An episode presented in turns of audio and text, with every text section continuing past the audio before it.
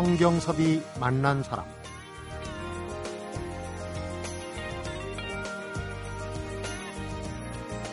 원고지 16,500장의 태백산 또 2만 장 분량의 아리랑 15,000장에 담아낸 한강 총 권수로는 32권 원고지로는 5만 장이 넘는 그리고 무엇보다도 이 3부작의 판매 부수가 1,300만 부 돌파라는 문학사에서 아주 보기 드문 기록을 갖고 있는 작가죠. 조정래 작가가 이번에 인터넷 한 포털 사이트에서 1200만 페이지를 넘긴 소설을 책으로 출간했습니다. 성경섭이 만난 사람 오늘은 장편 소설 정글만리의 저자시죠. 소설가 조정래 작가를 만나봅니다.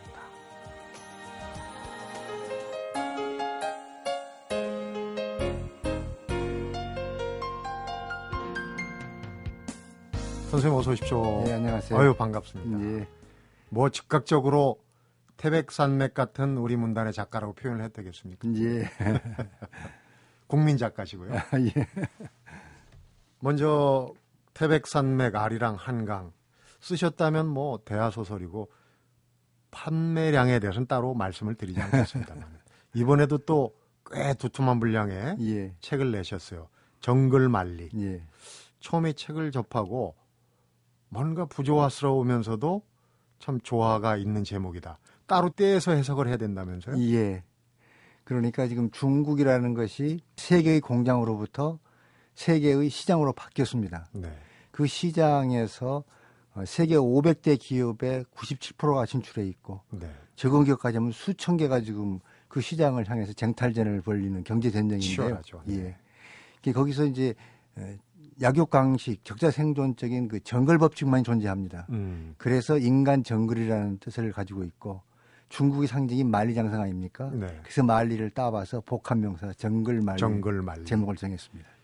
젊은이다운 세대 신세대 감각 아닌가 싶어요. 근데 이게 이제 포털 사이트에 연재를 하셨단 말이에요. 예. 그래서 드는 궁금증이 전에도 저희 프로에 이제 김훈 작가가 나오셨는데 연필로 쓰고 지우고 예.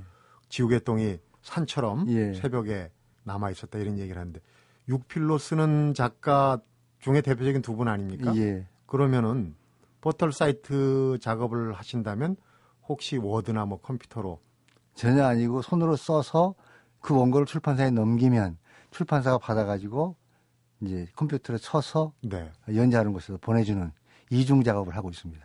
어, 그러면은 이렇게 두터운 책을 쓰다 보면은 중간이나 말미쯤에는 나도 컴퓨터에 도전해볼까 이런 생각이 들 법도 한데. 근데 컴퓨터로 쓰는 것이 소설가 입장에는 정상인데요. 네. 그걸 쓰다 보면 기계의 속도에 딸려가서 음, 자기가 생각하지도 않은 또는 덜 된 문장, 설익은 문장들이 나열되게 되는 거죠. 네. 그래서 시범적으로 제 집사람이 연습을 해보더니 안 되겠다. 하는, 하지 않는 게 좋겠다. 그 판정을 내린 다음에 네. 접근하지 않도록 했습니다. 어떻게 보면 저도 이제 글 쓰는 직업을 예. 해봐서 컴퓨터로 워드 작업을 하면 지우기 쉽다는 유혹 때문에 예. 좀 덜 정성이 가는 경우도 예. 없지 않아 있어요. 혹시 예. 그런 경우도 생각을 하시지 않았나 싶어요. 그러니까 지금 젊은 작가들의 경우에 벌써 한 10년 전부터 어, 불필요하게 소설이 길어진다.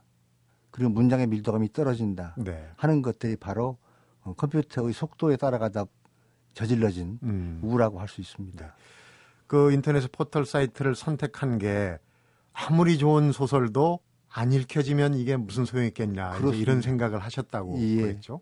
이제 소설은 문자로 타인에게 전달하는 데 목적이 있지 않습니까? 네. 이게 보다 더 많은 사람이 읽는 방법은 음. 신문에 국한된 게 아니고 글로벌 시대 그야말로 인터넷이 지배하는 동시다발적인 독자를 만날 수 있는 폭넓은 독서 시장이다. 그렇게 생각해서 그렇군요. 이제 오늘 쭉 풀어나가겠지만은 태백산맥, 아리랑 한강 전부 이제 그 시대의 언어. 예. 특히 태백산맥 같은 경우는 대단히 죄송한데요. 거기 염산구가 예. 예, 설찬어시 그게 너무 마음에 들어갖고 저도 예. 가끔 써먹습니다. 근데 예. 정확한 뜻은 제가 잘 모르고 솔찬하다. 그게 이제 그 예쁜 여자를 보고 하는 예. 얘기 아닙니까? 예. 그 원래 뜻이 그러니까 그러니까 괜찮다. 상당하다, 괜찮다, 쓸만하다 많다. 하는 전라도 사투리죠. 음. 예. 요번에 그 정글만리에서도 그 젊은이들 세대 언어들을 녹여내려고 굉장히 고생하신 그런 그 구석이 좀 보이더라고요. 예, 주인공에 따라서 언어의 계급성이라는 게 있지 않습니까? 네. 이제 유식한 사람은 유식한 말 써야 하고 필부 무식한 사람의 경우는 또 무식한 언어를 써야 하기 때문에 맞춰줘야죠. 예, 음. 젊은 세대의 호흡에 맞도록 예, 언어들을 추려냈지요. 어디서 배웁니까 그런 동시대 언어? 일상 속에서 수없이 많이 나오니까 네. 아들도 있고 손자도 있고 또 그의 친구들도 있고 하니까 자꾸 들어서 익히는 거죠. 음, 그렇군요. 이 포털 사이트에다가 온라인으로 연재를 하게 되면 이제 장점이 반응이 바로 온다는 거고 예. 단점 역시 반응이 바로 온다는 거 예, 아니겠습니까? 예, 예. 어떻습니까 반응이? 근데 저한테 이제 제가 한 사나흘 지났는데 예, 출판사를 통해서 미국에서 읽고 있다. 해외 동포들. 예, 반갑다. 그리고 또 상사원을 통해서 중국에서 중국 모델하는 소설을 읽으니까 정말 실감이 난다. 음, 그런 반응이 즉각적으로 오는 걸 보고 깜짝 놀랐습니다. 네. 예. 그러면은 반응에 따라서 방향을 좀 바꾸거나 그런 경우도 있습니까? 이번 게- 작업, 작업이 이제 어쨌든 처음인데요 예. 온라인으로는. 전혀 그런 게 없고 신문 연재할 때도 신문사에서 독자들이 편지를 전해줍니다. 네. 6개월에 한 번 정도. 근데 그 독자들이 반응이 나쁘다 해서 구성을 바꿀 수는 없지요. 네. 근데 저는 다양하게도 나쁜 반응이 별로 없어서 음, 그래도 일단 뭐 원고지다 써서 출판사에 넘겨가지고 컴퓨터 작업을 했다고는 치더라도 예, 그래도 그런 매체의 특성에 따라서 예, 요즘 유행하지 않습니까? 예. 형식이 뭐 내용을 예, 예. 어? 그런 부분이 있는데 혹시 그런 영향을 받지는 않았나? 제가 전혀 그런 게 없습니다. 읽어보면서 긴가 민가 좀 그랬거든요. 근데 독자들의 취향은 가지가지이기 때문에 작가가 쓴 이야기를 어떻게 받아들이는가 하는 그들의 자유고 네. 작가가 그게 휘둘리기 시작하면 그걸 못 쓰죠. 음. 그럼 이제 마지막 회가 지금 책으로 나오기 전에 마지막 회 연재가 7월 초로 알고 있습니다. 예. 그러니까 집필 기간이 분량에 비해서 그렇게 긴 건 아니. 6개월이었습니다. 준비를 많이 하셨다는 얘기죠. 예. 준비를 소설을 쓰고자 하는 욕구를 갖고 소재로 선택한 것이 20년 전이고 벌써 20년 예. 전. 네. 1990년에 그걸 생각을 했고 그 후에 꾸준히 자료를 수집하고 2년 전부터 본격적으로 취재를 했기 때문에 네. 저는 소설 쓰기 전에 거의 완벽한 약 120%에서 150%의 준비를 하고 시작을 합니다. 예. 완벽주의자시군요. 그러니까 소설 쓸 때는 아무도 안 만나고 세상과 인연을 완전히 저런 상태에 쓰기 때문에 매일 써나가는 거죠. 네. 우리 조정래 선생님의 작품의 그 대하 역사 세 권을 보면은 시대적으로 겹치는 부분이 없습니다. 맥락이 딱 이어지지 않습니까? 예. 이를테면 태백산맥은 어 8.15에서 전쟁까지 예. 6.25까지 그 다음에 이제 어 한강 아리랑도 전부 뭐 일제 강점기 예. 또그 이후 이렇게 되는데 6.25 이후 이렇게 예. 되는데 이 정글 만리도 지필이 이제 20년 전에 준비를 하셨다고는 제가 듣기로는 아리랑을 지필하러 꼭 예. 현장 취재를 하신다는 얘기 들었어요. 예, 예. 그때 이제 현지에서 보고 듣고 느낀 예. 걸 가지고 아 이런 소재를 한번 써야 되겠다 이런 생각을 예. 가지셨다는 얘기를 들었습니다. 1990년에 수교되기 2년 전이죠. 이제 아리랑을 취재하기 위해서 만주 일대를 취재하는데 그때 이미 소련은 몰락하고 없고 중국이 왜 몰락하지 않고 건재하는가 음. 하는 것을 중국 현장에서 확인할 수 있었습니다. 네. 그 아 이건 정말 소설의 소재다, 중요한 문제다 해서 이제 구성을 하기 시작했죠. 네. 만주에서 그 아리랑을 취재를 하시면서 이 기간은 어느 정도 만 한 달 했습니다. 한 달 정도. 예. 그때 투, 독립 투쟁지였기 때문에 음. 만주가. 저도 이제 만주에 예전에 그 가서 보면은 저도 이제 한 뭐 20년 넘게 됐는데 예. 그 만주 지역에 이 우리 저 교포들 살고 하는 데를 다녀보면 참 이게 잃어버린 우리의 모습, 우리 잃어버린 역사가 있어서 예. 뭔가 글감이 많이 나오겠다는 생각은 저도 한번 해봤거든요. 저는 예. 소설가는 아니지만. 예. 근데 만주에 가면은 우리 동포들이 200만이 동북 삼성에 흩어져 삽니다. 네. 예, 연길이 제일 많고 그들의 삶이 우리들에게 죄의식을 갖게 하지요. 그들의 80%에서 90%가 독립 투쟁을 한 분들이 후예거든요. 네. 그 역사적 책무가 있고 또 그들은 우리와 다르게 중국이 현대화 안 되면서 그 옛날의 방법 1910년대의 삶을 확보하고 있습니다. 네. 우리의 원형질적인 것이 있기 때문에 보면은 신기하고 네. 또 그들이 지키고 있는 전통이 얼마나 갸륵한 것인가 하는 건 눈물겨운 부분이 많지요. 네. 그게 이제 우리 구한말부터 또 8.15, 6.25 전후까지 이 시대상을 담아내시고 지금 이제 어떻게 보면 정글만리가 앞으로 우리 그 근현대사의 말하자면 이 연장선으로 예. 중국이란 무대를 선택하는 예. 걸로 알고 있습니다. 근데 예. 우선 걱정되는 게 중국의 실상이라는 게 밝은 면도 있지만은 예. 여기 이제 정글만리에도 예. 고위층의 부패나 뭐 중국의 문제점들 예. 많이 있거든요. 예.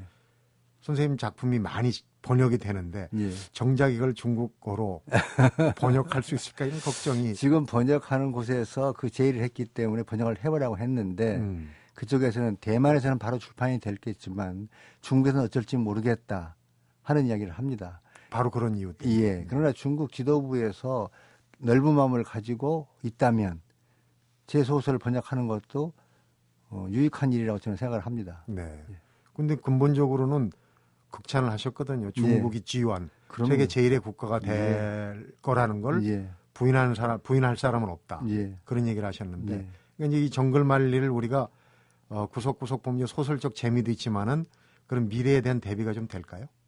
이제 지금 제가 생각하는 것은 어, 지금 60대, 70대들이 한국의 경제 발전 1세대 공헌을 했다면 지금 40대는 중국에 나가 가지고 앞으로 20년, 30년의 후 시대를 준비를 하고 열심히 지금 일하고 있습니다. 네. 그래서 이 소설은 어, 20대, 30대들이 읽어야만 앞으로 우리 미래 20년, 30년 동안의 경제 문제를 해결하는 초석이 되지 않을까 싶어서 네. 젊은 세대가 있길 바랍니다. 그래서 또 매체도 예. 포털 사이트라는 젊은 세대들이 즐겨 예. 찾는 그런 자리를 찾으신 게 아닌가 싶어요. 정글만리 얘기를 어 일단 좀 접어두고 예. 이제 어 우리 태백산맥 우리 문단의 태백산맥 같으신 분이라고 제가 표현을 했는데 나오셨으니까 이제 태백산맥부터 예, 다시 한번 예, 쭉 훑어보는 시간 가져보도록 하겠습니다. 성경섭이 만난 사람 오늘은 소설가 조정래 작가를 만나보고 있습니다.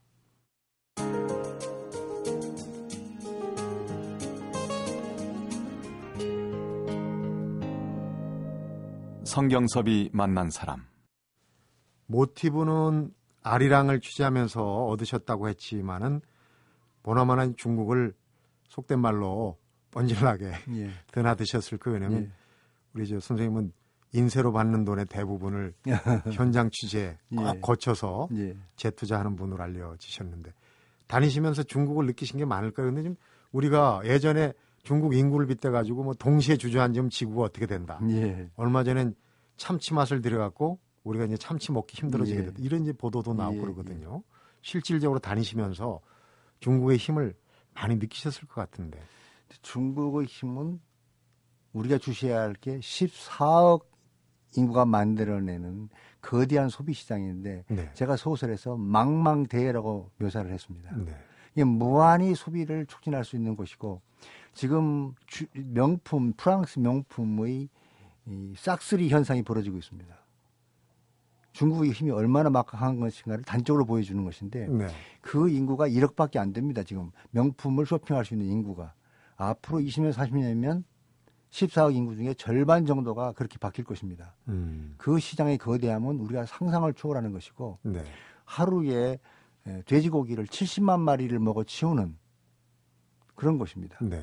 그러니까 우리가 5천만 가지고 도저히 상상할 수 없는 거대한 인간의 장글이죠. 네. 거기에서 우리의 삶이 앞으로 어떻게 슬기롭게 대응을 해가 나가면서 경제 제2의 도약의 계기가 중국에서 발생할 것이라고 저는 믿고 있습니다. 네. 그 소설에서도 그 외국 투자자가 지갑인가요? 예. 1억 개 얘기하니까 예, 개념이 감이 안 잡히고 안. 놀라는데 예. 현장에 실제로 있을 수 있는 일이거든요. 예. 그렇죠? 이제 제가 소설에 쓴 그 지갑의 문제도 어떤 명품 회사가 받아, 받아서 실행하면 네. 바로 될 수 있는 아이디어 제공입니다. 음. 얼마든지 가능합니다. 네. 그리고 우리가 지금 어, 띠 있지 않습니까? 매, 해마다 바뀌는 띠, 네, 12간지. 간지. 예. 네. 그것이 에, 14억 인구면 평균 1억입니다. 한 띠가 1억 명씩. 1억 명씩입니다. 그 1억 명이 춘절 15일 동안에 빨간 네이, 음. 그 이제 악, 뭐 악귀를 물리치고 행운이 오게 한다 하는 그 네이가 1억 벌씩 팔립니다. 네. 그래서 지금 소설 속에서도 거기에 대응하는 그 틈새 시장을 파고드는 상사원이 처음 시작 등장하는데 네. 그 8, 5만 벌 팔린 건 너무 쉽습니다. 네. 그러면 5만 벌이 팔렸다 하면 대충 이익금을 환산하니까 한 6억이 됩니다. 음. 예, 그렇게 어마어마한 시장이에요. 수십억 대 부자가 우리 인구보다 많다. 그런 맞아요. 얘기도 예. 있어요. 자, 이제 중국 얘기에서 태백산맥으로 넘어가는데 조정래 작가의 태백산맥 그 저력 또 바탕에는 아버님이 계시지 예. 않습니까? 예. 아버님 얘기를 잠깐 좀 예. 들려주시죠. 원래 아버 시조 시인 예, 시조 시인이고 승려였습니다. 18살에 순천 사람사로 출가를 하셔서 네. 24살에 법사 그러니까 승려들을 가르칠 수 있는 교수 자격을 획득하고 네. 그리고 이제 진보적인 의식을 가지고 에, 해방이 되고 난 다음에 절에서 축출돼 버리는 쫓겨나 버리는 음. 그러니까 사답 승려들이 살고 있는 집단의 절에 만석군의 재산을 가지고 있는 게 절이었습니다. 네. 그 사답을 다 수장님들한테 무상으로 줘야 된다. 그런 식으로 발언을 하니까 주지와 갈등이 생겨가지고 네. 절에서 축출돼 버리고 그 후에 이제 교육계로 바꿔서 시조 시인이니까 국어 선생을 하면서 네. 보내셨는데 아버지가 항상 주장하신 것은 거짓말 하지 말고 진실하게 살아라. 올고든 길 그것이 곧 인생의 길이다. 그 다른 건 절대 보지 말아라. 음. 출세, 야합하는 거 그건 올바른 삶이 아니다. 네. 그런 강직한 삶을 사셨기 때문에 그 삶의 태도가 제 일생을 지배한 것입니다. 음. 그 자전적인 얘기로 아버님께서 우리 저 선생님 어릴 적에 문집도 또 이렇게 만드는 걸 예. 도와주시고 예. 문학적인 소양을 많이 키워주신 거죠. 예. 예, 제가 국문과를 선택한다고 할 때 철저하게 반대한 게 어머니였습니다. 네. 어머니는 사회성이 없는 분인데 아버지가 평생 문학한다고 해서 너무 가난하게 살아서 지긋지긋해가지고 음. 저보고는 상대 가라는 거예요. 상대 가면 돈 번지 어떻게 하는지 몰라요. 그런데 아버지는 제가 문학한다니까 일체 말씀 안 하시고 네 하고 싶은 대로 해라. 네. 하는 침묵의 허락을 해서 아버지 길을 따라갔는데 음. 선택 잘 한 거죠. 근데 의외로 작가가 되신 분들 중에 어린 시절에 만화가가 되고 싶다. 얼마 전에 안지영현 선생님 다녀가셨는데 아, 예. 안 선생님도 만화를 직접 그리시기도 하고 아, 예. 만화가 꿈이 있었다고. 근데 예. 조정현 선생님도 예, 저는 이제 화가가 되고 싶었습니다. 화가. 처음에. 그런데 화가가 되고 싶다니까 아버지가 하는 말씀이 야 이놈아 관둬라. 물감 사줄 돈 없다. 한마디로 새끼밥 먹기도 힘드는 가난 속에서 유- 지금도 유화 물감은 엄청 비싸지 않습니까? 네. 그, 그 말을 알아듣고 그럼 물감값 안 되는 것이 뭐가 있을까 하다 보니까 만화였습니다. 음. 이게 만화를 대학 노트로 세 권을 제가 직접 그리기도 했는데 아, 그래요. 그러다 보니까 재주가 모자라는 것 같아서 문학으로 돌아섰습니다. 그래도 대학 노트 세 권이면 솔찬하시네요. 아, 장 장편 만화였죠. 네. 그게 지금 있었으면 참 좋았을 텐데 다 없어져 버렸습니다. 음. 선생님 그 다니실 때 동국대 국문과 뭐 예. 지금도 동국대가 좋은 학교긴 예. 합니다만은 국문과가 날렸잖아요. 그때는 그 계시고. 제일 좋은 학교였고 네. 뭐 5, 60대 1 경쟁을 뚫어야만 들어가는 대학이었습니다. 음. 근데 그 가운데도 두각을 나타내셨다. 뭐 시 발표도 하시고 예. 상도 많이 타시고 예. 그랬다는 얘기인데 이제 제가 그 얘기를 여쭤보는 게 아니라 예. 짐작을 하셨겠지만 부인께서도 예. 그때 이제 영문과 있다 국문과로 예. 전과를 그러니까 예. 좋은 과로 전과를 하셨네. 예. 연애담 한 자락 들려주세요. 아주 재밌는 만년필이 이제 그 그때 이제 그 매파가 됐다는 이제 얘기. 문학 하는 사람들은 그 화평이라는 거냐 합평회 합평회. 작품들을 써서 네. 발표해서 서로 내 토론을 하는 것인데 그 준비를 할 때 이제 그때 만년필이 귀했습니다. 볼펜도 별로 없을 때인데 네. 그 만년필을 제가 빌려가지고 안 돌려줘서 자꾸 돌려달라 하길래 빵 사면 돌려주겠다. 부인이신 김채 예, 김초혜 씨. 예. 네. 그래서 이제 그때 그 사람이 이제 문학회 회장을 했기 때문에 그 계기로 해서 이제 이야기를 풀어가면서 연애를 시작했죠. 음, 굳이 그 빵은 얻어 드시고요. 음, 그럼요 배불리 먹었죠. 만년필 때문에 예, 단지 만년필 때문에 예. 빵을 사셨을까요? 예, 뭐 좋아 좋아졌겠죠. 미당 선생하고도 여러 가지 에피소드가 있는데 예, 한국문학 주간 하실 때인가요? 예. 미당 선생님이 그러니까 이제 미당 선생님이 돌아가시 전에 그 친일 논란에 대해서 예. 좀 성명 깨끗하게 예, 예. 해결 못 하신 부분인데 그때 이제 미당 선생님하고 일화가 예. 있더라고요. 제가 그때 광복 50주년을 맞이했을 때인데 이대로 가서는 안 된다. 최소한 문단에서만큼이라도 정리를 하자. 음. 그래서 이제 그 미당생을 중심으로 한 몇몇 분들 친일 관계 있는 분들에게 제가 마음 놓고 얼마든지 길이를 제한하지 않을 테니까 써라. 그러나 변명 다 하고 맨 마지막 문장은 잘못되었다. 사죄한다고 말해야 된다. 네. 근데 미당 선생님께서 엄청나게 화를 내시면서 저에게 두 시간 동안 왜 그 티신을 할 수밖에 없었는가를 말씀하셨습니다. 네. 그랬더니 제가 그래도 그 말씀하신 그걸 다 쓰시고 마지막 문제 잘못했다고 말씀하시라 했더니 엄청 화를 내셔서 결국은 실패하고 끝끝내 그분께서는 사과 안 하고 돌아가셨죠. 음. 김초혜 시인 부인 얘기를 좀더 예. 여쭤보겠습니다. 100만 부 이상 팔린 베스트셀러 시, 시집의 예. 저자세요. 근데 네. 그두 분이 소재를 각각 따로 쓰시고 각자의 문학에 대해서는 노타치 예. 전혀 상관. 처음에 결혼할 때 제가 한 이야기가 우리는 장르가 다르기 때문에 결혼할 수 있다. 그러므로 앞으로 문학을 하되 서로 존중하고 절대 간섭하지 않는다. 네. 그 원칙을 세웠고 그 원칙대로 서, 서로의 소재는 취해 법권 지역입니다. 글을 쓸 때는 전혀 함부로 출입하지 않고 음. 식사하러 나올 때 쉴 때나 이야기하고 그렇게 평생을 살아왔습니다. 네.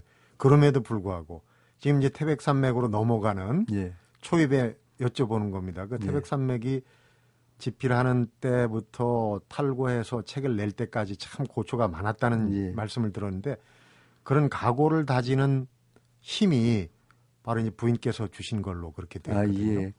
태백산맥을 2회쯤을 연재를 했는데 계속해서 자기 검열을 하게 된 거예요. 그때 왜냐하면 시대가 또 그때 1983년은 네. 전두환이 정권을 잡고 나서 어, 탄압이 심해서 대학생들이 시위도 일어나지 못했었습니다. 네. 그때 태백산맥을 시작하면서 그러니까 빨치산이라는 사람들 또 좌익 활동했던 그 사람들이 인간적인 대접을 해야 된다. 그러지 않고는 통일이 갈 수 없다는 생각을 했기 때문에 네.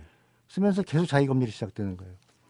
그래서 제가 집사람 보고 이대로 내가 쓰, 쓰게 되면 정치적으로 유해를 반드시 당할 수밖에 없을 것이다. 음. 그때 애 하나 있는 거 데리고 견딜 수 있겠는가? 너무 갑작스러운 말 하니 집사람이 멈칫해가지고 한동안 말 안 하더니 쓰고 싶은 대로 다 써야 된다 작가니까 네. 책임질 거잘 견딜 테니까 쓰대로 써라 하는 윤허를 받았죠. 그러니까요. 부인 얘기 들어서 잘못되는 사람 못 봤어요. 네. 근데 공동 수필집도 내셨어요. 그거는 예. 이제 조금 각자 문학 세계에 대해서 약간 들여다볼 여유가 생긴 겁니까? 아, 그때 이제 지금과 다르게 책을 찍으면 문들 책이 거의 안 팔리던 시절입니다. 1970년 초반에. 네. 지금으로선 상상도 안 되는 시대인데 그래서 이제 자비 출판들을 하던 시대인데 네. 따로따로 내는 것이 돈 드니까 함께 하자 경제적으로 그렇게 해서 그런 겁니다. 분집을 네. 실과 바늘의 악장. 예. 제목을 보고 두 분이서 이렇게 뭐 첫 소절 예. 남편, 두 번째 소절 또 부인 이런 줄 알았더니 그건 아니고 예. 경비 절약 차원의 겸손하신 말씀입니다. 자 그러면 우리 조정래 선생님의 문학 세계를 들여다보려면 이제 데뷔 초기 얘기를 좀 나눠봐야 될 것 같은데요. 네. 잠시 후에 기대해 주십시오. 성경섭이 만난 사람 오늘은 장편 소설 정글만리를 펴낸 소설가 조정래 작가를 만나보고 있습니다.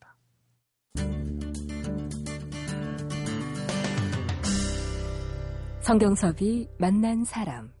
데뷔가 27살. 예. 좀 늦은 편이죠. 그때는 다 그렇게 늦었습니까? 아닙니다. 작가로서는 정상적인 나이고 음, 시인들의 데뷔가 대개 23, 5 그러기 때문에 시인에 비하면 늦은 거죠. 네. 이 집사람은 저보다 5년 문단 선배입니다. 선배. 예. 네. 이제 우리 문단에서는 시니까 빨리 할 수 있고 소설가니까 늦을 수밖에 없다 하는 것이 음. 통설이 되어 있습니다. 근데 데뷔 무대라고 해야 되나요? 데뷔 매체라고나 이게 이제 네. 지금보다는 아무래도 좀 어렵지 않았나. 예, 예. 경쟁이 좀 심하지 않았나. 예. 그런 것도 좀 작용을 했겠죠. 신춘문예밖에 없고 네. 잡지는 현대문학 하나밖에 없을 시절이기 때문에 굉장히 힘들었었죠. 음, 현대문학으로 예. 등단하셨고. 집사람도 현대문학, 저도 음. 현대문학. 그럼 데뷔작 소설은 어떤 거였는지. 누명. 누명. 예. 그러니까 어, 미군 부대에 있는 카투사라고 하는 군인이 도둑 누명을 쓰고 한국 군대로 돌아가는 음, 이야기인데 그러니까 결국 반미죠, 뭐 그때 당시에. 그래서 반미. 문제가 또 됐었죠. 그 시절에 반미하면 안 되는데. 네. 누명인데 그 거기 또 반미라는 코드가 예. 숨어 있군요. 그러니까 이 27세, 27이란 나이에 등단을 해서 20대, 30대. 제가 이제 조정래 선생님 그 출생 연도하고 20, 30대를 대비해 보니까 60년대 초반부터 70년대 초반 이때거든요. 예. 그러니까 전쟁의 상흔이 아직도 남아 있고 모두 다 가난했고 예. 그리고 문제 의식은 굉장히 컸고 예. 왜냐면 그 일제 강점기의 전쟁에 예. 또그 전에 뭐 독재 정권 예. 이런 얘기도 있지 예. 않았습니까? 그럼, 예. 그런 짐작은 되는데 예. 어떻습니까? 세월을 좀 돌이켜 볼 때 20, 30대 때 그 기억이 나십니까? 그때 이제 치열한 문화권을 가지고 있고 또 이제 억압 유신 시절을 통과하고 있었기 때문에 저만이 아니고 모든 작가들이 무엇을 써야 할까 하는 문제보다는 어떻게 써야 할까 계속 방법론에 고민을 하고 좌절도 하고 필도 꺾고 또 쓰고 나면 두렵고 그런 세월을 겪어왔는데 그런 세월을 겪으면서 작가들의 의식이 더 연마되고 강해지고 또 어떤 사람들은 좌절하고 뭐 그런 두 가지 길로 작가들이 갔죠. 네. 짐작컨대 이제 아버님께서 굉장히 고초를 많이 겪으시고 예. 그 소작인 분배 이후에 여기저기 이제 떠돌이로 많이 다니시고 이제 서울에 올라오셨을 때 성북동 산동네 예. 인생에 또 지금 지나고 보면 또 그때가 좋았을 수도 있는데 물지개를 지면서 완력을 키웠다. 예. 그 근데. 성북동에 그때 수도가 없었습니다. 네. 삼성교쯤에 수도가 있었고 네.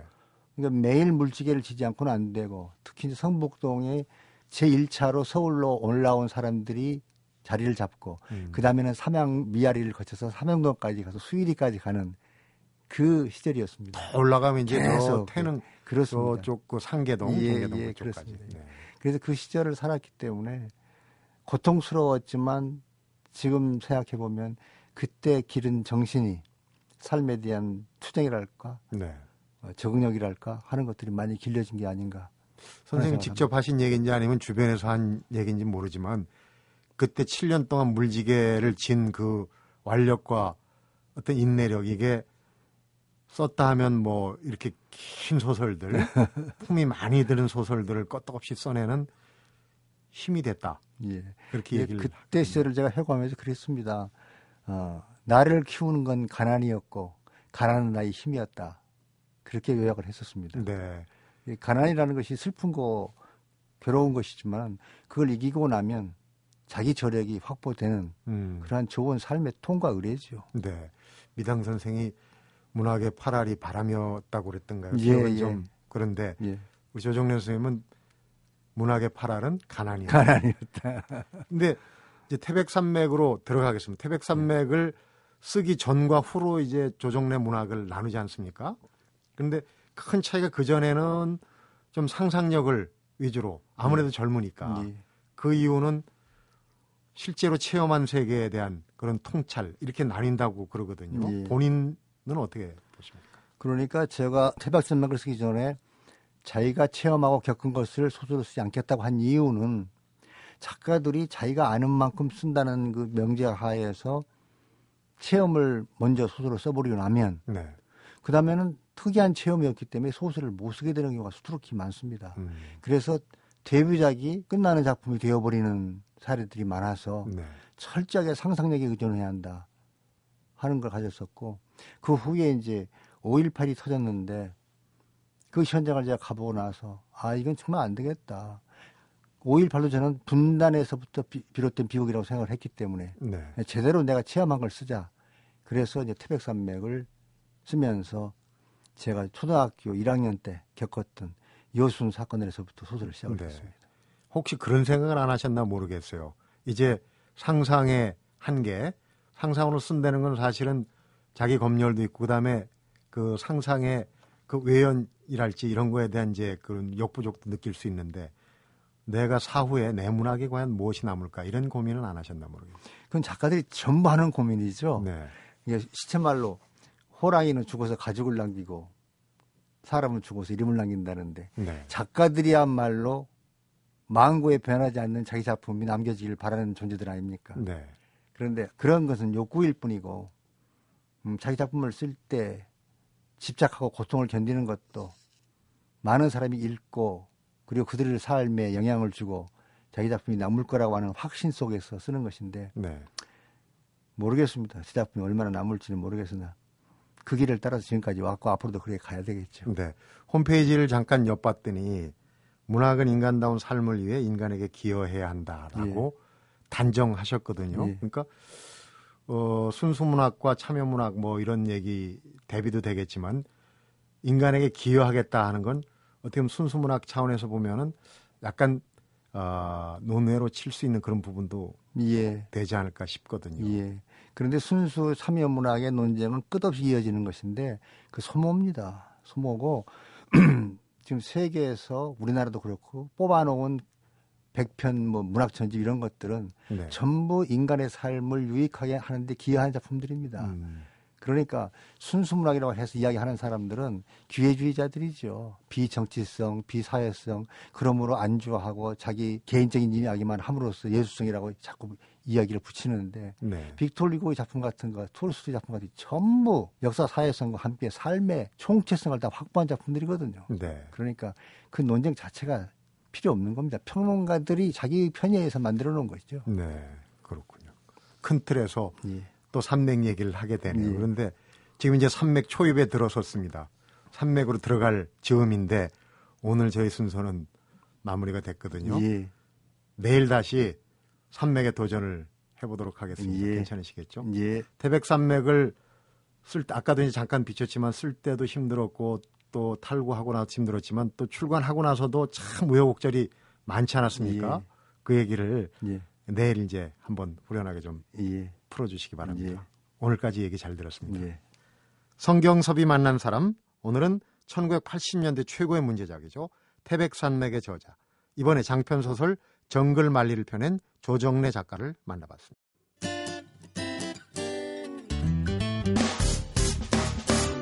기쁠 때면 내게 행복을 주는 슬플 때면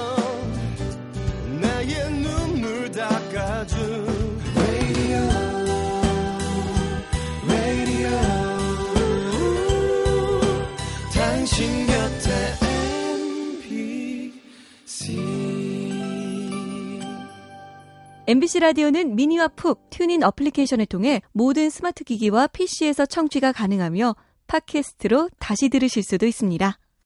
두시만 세 듣는 사람이 얼마든지 많고 많은데 윤정수 이유진의 두시만세는 3시에 시작합니다. 3부가 속았죠?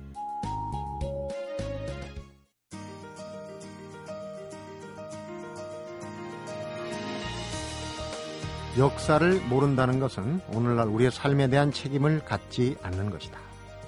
20세기 한국 현대사 3부작 우리의 근현대사 100년을 대하소설 32권에 담아낸 조정래 작가의 말인데요.